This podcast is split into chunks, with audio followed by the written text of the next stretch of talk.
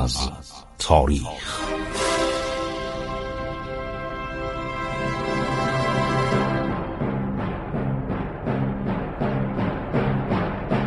کاری از گروه جوان و اندیشه رادیو جوان.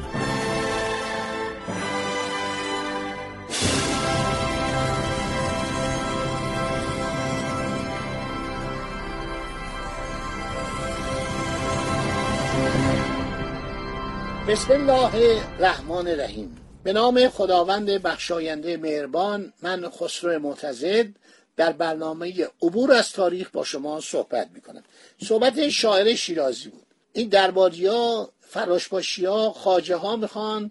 چون محمد شای بیچاره مریض بود چلی یک سال داشت. سال آخر عمرش. این یک زنی داشت به نام ملک جهان خانوم که مادر ناصر میرزا ولیت بود. و یک زن چهریقی داشت که مادر عباس میرزا ملکارا بود و این ناصر دیشه از این عباس میرزا خیلی بدش میومد اینو رقیب خودش می‌دونست.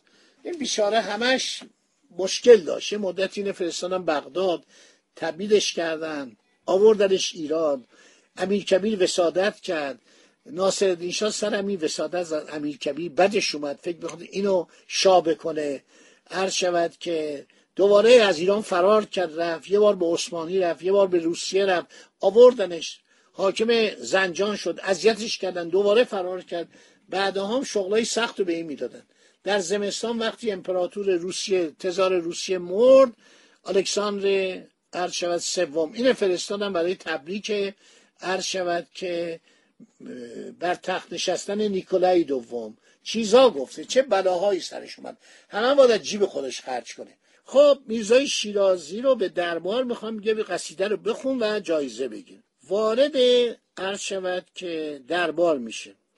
یک دفعه صدای دربان حیات تخت مرمر بلند میشه. اوه امو کجا میری؟ تکونش میده. اومده گفته ارشد اینجا چی کار می‌کنی؟ آدم زیر هشت مدخل حیات تخت مرمر چند قدمی هم از جلو ارسی روبروی در به طرف دالان رفتی؟ میگه اینجا قهوه خونه است. کجا اومدی؟ اه آقا من اعزار کردن. یک فراش اومده دنبال من من اعزار کرده. صدای درمان بلند میشه. به تو میگم امو کجا میری؟ میگه اینجا کاروون سراست مرد حسابی. این خیلی بهش برخورد. میگه آقا یعنی چه کاروانسرا چیه؟ چنان که می‌بینید می‌خوام به دربار اعلیحضرت بروم. دربان گفت اونجا چی کاری داری؟ میزا گفت کار دارم. گفت مردی که کار داری؟ میگه اینجا قهوه خونه است. اینجا کاروانسرا اینجا دربار شاهنشاهی اعلیحضرت محمد شاست. کارت اسمش چیه؟ چه کاری داری? میرزا برگشت گفتش که نباید این اشخاص بی سر و پا از کار امثال من خبردار بشن. نشاد شاد نمی‌خواد بفهمن که منو احضار کرده. بعد دربان میگه نه ما اینجا بی خود اومدی تو ولگردی کی گفته بیای تو در بابا این همش بازی بوده می‌خواست این اذیتش کنه هر شود که بالاخره خودشو دل به دریا می‌زنه تا دهان باز بکنه که بگه من میرزای شیرازی شاعرم در این زم صدای شخصی از ته دالان بلند می‌شود که با خود حدیث نفس می‌کرد و جلو میآمد و میگو بابا هر کاری قاعده داره. تا حالا رسم بود که هر وقت شاه آدم قریب ناشناختی رو می‌خواست فراشی که می‌رفت خبرش کند که فلان روز و فلان ساعت بیا همان فراش در همان روز و ساعت دوباره می‌رفت او را میآورد. پشت در اتاق شاهنشاه تحویلش می‌داد. من نمی‌دانم اینجا چه سریست که پریروز یک فراش فرستادن بابا را خبر کردن امروز مرا میفرستن که برو ببین چرا دیر کرده است. من حالا کجا بروم؟ آدرس او را نمی‌دانم. یعنی نشانی. آدرس که نبود. اون موقع این کلمه رو نمی‌گفتن. نشانی او را نمی‌دهند. از کدام مسلمان بپرسم؟ میز آقای شیرازی کجاست؟ نشانی که میدن منزلش مدرسه مله آقا رضاست. اما هیچ فکر نمی‌کنن که این آقا اگر شنیده باشد که شاه میخواهدش لابد حالا دیگر در منزلش نیست. بابا اگر یک کمی صبر کند خودش پیدا می‌شود. فراشه را می‌رفته با خودش صحبت می‌کرده.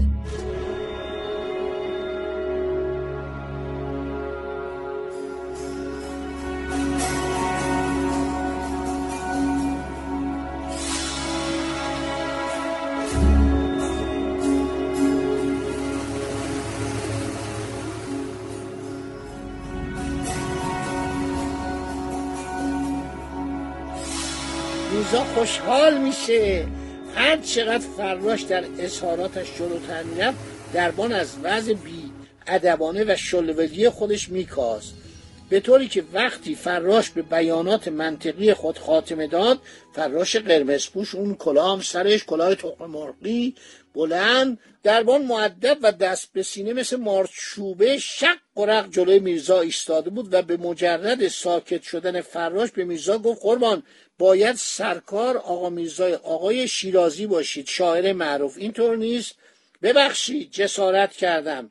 میرزا بادی به ریش خود افکن و تصدیق کرد و دربان گفت سرکار آقا خیلی معذرت می‌خوام. منو ببخشید. شما را قبل عالم خواستن به من خبر نداده بودن قبله عالم وقتی کسی را بخواهند قدمهای ایشان روی چشم ماست. نزدیک بود این اصر روزه یک جسارت یک بیادبی گنده از ما سر بزنند. آقا ماشاءالله نمیفرمایند شایشان را خواستند. استعداد دارم از سر تقصیر من حقیر بگذارید. ما را ببخشید. میرزا از این عذرخواهی خیلی خوشحال شد. بعد دیگه اعتنا نکرد. حتی یک خدا به بخش شدم جواب نگو با مناعت تمام. خرامان خرامان طول دالان را پیمود. ضمنا فکر کرد بد جوری نشد از این به بعد فراش همراه است. بدون هیچ دردسر او را پشت اتاق شاه خواهد رساند. وقتی وارد حیات شد عقب سر خود نگاه کرد با کمال تعجب دید هیچ کس همراه او نیست. از فراش خبری نیست. خب عیب ندارد. یقین ایستاده است با دربان صحبتی بدارد. یا از اهمیت وجود من شاعر حرفی بزند. انشالله تا من به در باغ دوم کاخ گلستان برسم پیدایش خود. هر چی رفت جلو دید هیچ خبری نیست.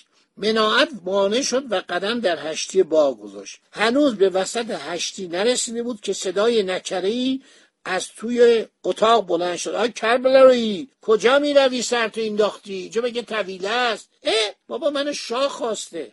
شاه در اینجا داستان گاو روستایی و شیر مصنوی به خاطرش آمد و عصبانی شد. میگه من اگه بگم من شاه منو خواسته این دربانم مثل اون روستایی زهر ترک میشه. همان صدا مجددا بلند شد. فکر شاعر ما را پاره کرد. گفت اینجا در خانه شاست. گفت خب باید به او حالی کنم که مرا شاه خواسته است تا مثل دربان اول به عذرخواهی بیفتد. بعد از این فکر بود که میرزا شانه و ریش خود را پنگ کرد و گفت مرا علا خواسته است. بر اثر این جمله دربان از توی اتاق بیرون پریده روبروی شاعر ایستاد. دو سه باری سر و شکل میرزا رو ورانداز کرد. مخصوصا نگاه خود را چند باری از سر شروع و به قدم خط کرد. گفت تو را تو را شاه خواسته. ای بابا برو به کارت. من به خیالم با یک آدم چیز فهمی سر کار دارم. این مرتیکه پاک خله برو جانم. یعنی چه؟ میگه شاه میاد تو رو اعزار کنی حرفا چی از خودت در میاری؟ میرزای شیرازی به قدری از حال طبیعی خارج بود که شاید قسمت آخر بیانات دربان را نفهمید. تا اومد فوش بده یه دفعه فراش قرمزپوش دیگری مثل اینکه از روی زمین جوشید جلو سبز شد. با یک تعظیم قرا فیتیله باروت عصبانیت میرزا را کشید و گفت اسم سرکار آقای آقا میرزا شیرازی نیست. میرزا گفت چرا؟ چرا؟ حالاش بد شده بهش برخورده. گفت قبله عالم منتظر شماست. بفرمایید این قاپوچی هستن؟ قاپوچی یعنی دربان. مردکه کل نفهمیه. بیشعوره کلش خرابه. مردک ابل علا حضرت نیم ساعت هست که دو بار سراغ آقا را گرفته دو نفر دنبالشان فرستاده. تو اینقدر نفهمی که جلو یک همچه آقایی را می‌گیری؟ میزا خیلی خوشحال شد. برگشت اثر شکست و در چهره دربان ببینید دربان ناپدید شد.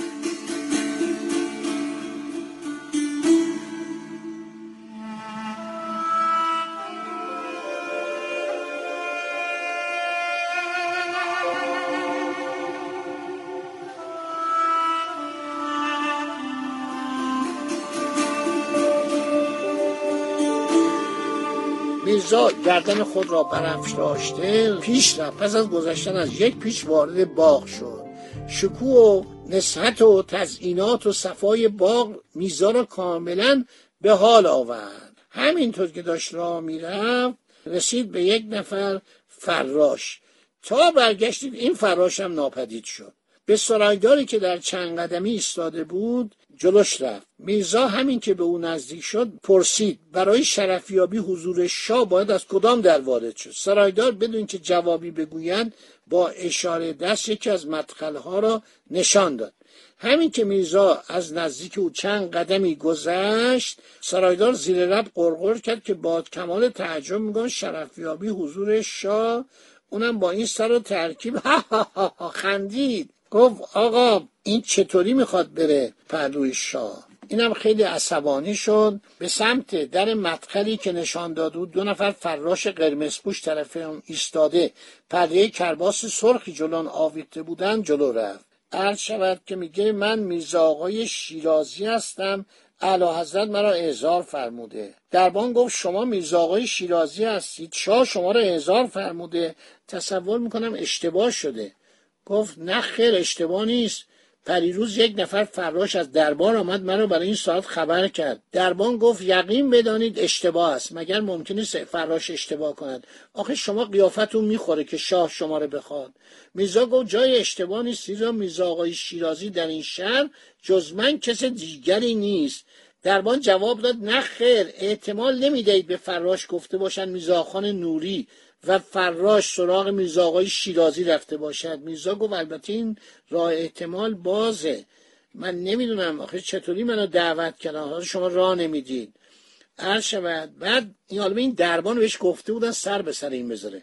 گفت ما جرم اشخاصی را که به حضور شاهنشاه پذیرفته می‌شوند می‌شناسیم. شما از آنها نیستید. شما قیافت نمی‌خوره که شاه شما رو خواسته باشه. اصل ماه رمضانی برای ما فشت حاصل نکنیم میرزا گفت قطع نظر از دو روز قبل الانم دو نفر فراش پی من فرستاده و به عجله مرا خواستن.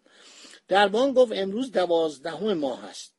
اگر روز آخر ما بود می‌گفتم می‌خواهند نیم ساعت دیگر ماه نو را به روی جنابالی با خنده ها ها ها به روی نحس جنابالی ببینند. آقا مگر در ولایت شما آینه نبود که خودت را در آن ببینی؟ اینقدر از خودت راضی نباشی. گیرم آنجا آینه نبود که شکل خود را ببینی. اینجا آینه نبوده. شاعر عصبانی شد خیلی برخورد. برخورد به شیراز هم توهین کردن برگشت گفت دهنشو باز کرد که بگوید آینه های امارت کریم خانی شیراز هزار بار و بهتر و باصفاتر از آینه کوفتی های قصر شاه شماست که از پشت پرده صدایی بلند شد و گفت بابا از این فراشایی که بین جناب آقای میرزا آقای شیرازی رفته بودن هیچ کدام بر نگشتن علا حضرت نیم ساعت است منتظر این آقاست.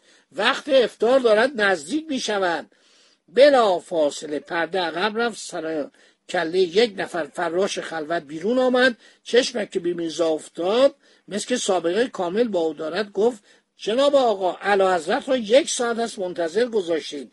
بفرمایید بفرمایید دست میرزا را گرفت و برد در داخل. هیچی این بیچاره رو اینطور اذیتش می‌کنن.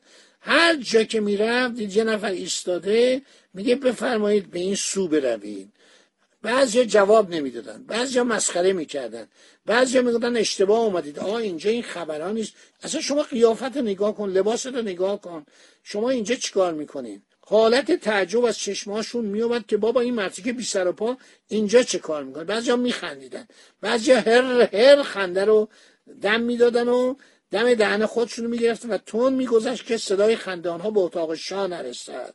یه دفعه گفت من تا کی باید اینجا باشم؟ آیا به عرض رساندن که من حاضرم؟ آن شخص گفت به عجب افاده ای دارد. برو سر جاد بیست اگر راست باشد که تو را خواسته باشند به سراغت میآیند. میترسی شعری که گفته یخ کنند شرمندگان از یه تیکه آخرش مونده.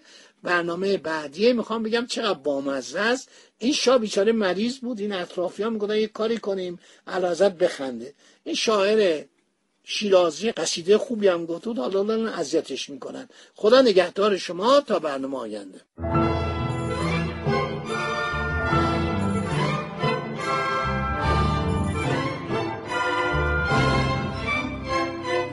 عبور از تاریخ.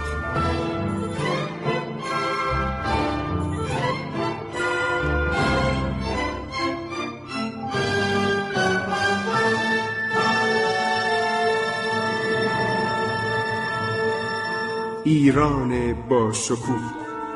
سرگذشت ایران ما به روایت خسرو معتزد